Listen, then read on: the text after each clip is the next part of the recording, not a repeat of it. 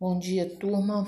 Hoje nós vamos para a aula de ciências, da página 169 do nosso livro, a qual fala da luz e a nossa saúde visual.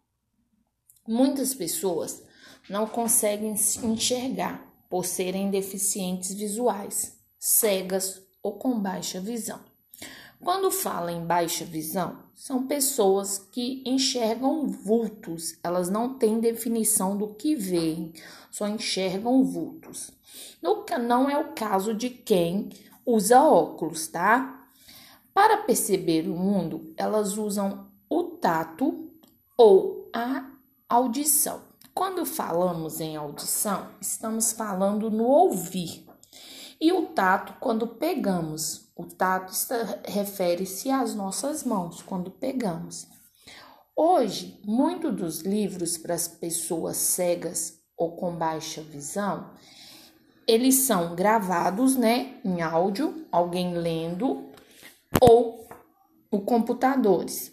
Nesses livros também, as pessoas têm o livro que ele é um material feito em braille. Quando fala em braille, está falando de uma técnica que foi criada por Luiz Braille, que ele criou a leitura em alto relevo, que consiste em pontinhos.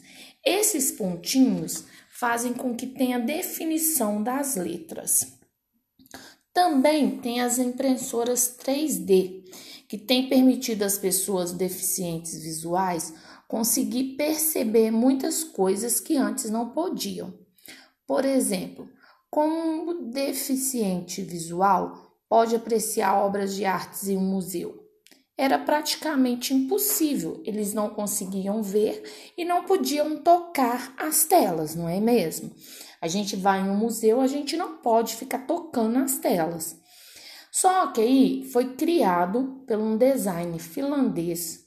Ele teve a ideia de imprimir as artes em impressora 3D. Uma delas foi a Mona Lisa, criada por Leonardo da Vinci. Se vocês olharem no livro de vocês, na página 169, vocês vão ver ela como ela ficou em 3D. Então, a pessoa cega, ela vai passar o dedo, né? Vai tatear isso e vai conseguir identificar o que nós que enxergamos, vemos quando olhamos para a tela, ou talvez até mais, tá bom? Então, vamos lá. Uma outra coisa que a gente precisa saber é que nós precisamos ter cuidado com os nossos olhos. Por que que nós precisamos ter cuidado com os nossos olhos? Porque os olhos, ele é sensível. E para que tenhamos uma boa visão, nós temos que ter cuidado. Por exemplo, não manusear objetos como tesouras e facas para não machucar os olhos. Dessa forma, não prejudicar a nossa visão.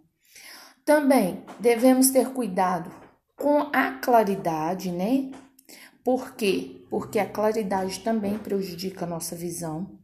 Quando falamos da claridade, nós estamos falando do exagero em computadores, tablet, televisão, quando ficamos muito perto desses aparelhos, então prejudica as nossas visões.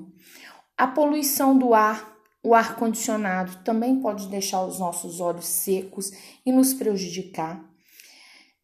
A visão humana pode ser prejudicada também pela poluição luminosa. Quando falamos em poluição luminosa, nós estamos falando de excesso de luz. Por exemplo, os faróis altos dos carros, letreiros luminosos em lojas e por aí vai. Há uma quantidade de luzes na cidade que impedem as pessoas de ver a beleza das estrelas. A luz que as estrelas emitem é ofuscada pelas luzes artificiais da Terra. Então, quando eles estão falando isso, eles estão falando que nós temos uma sobrecarga de luz que acaba prejudicando a nossa visão em ver coisas bonitas que foram criadas, né? E que nós não conseguimos ver. Então, vocês vão fazer para mim a atividade da página 172, 173 e 174 do nosso livro, do livro didático. Depois, vocês vão fazer para mim, no livro Ficha de Atividade, a página 81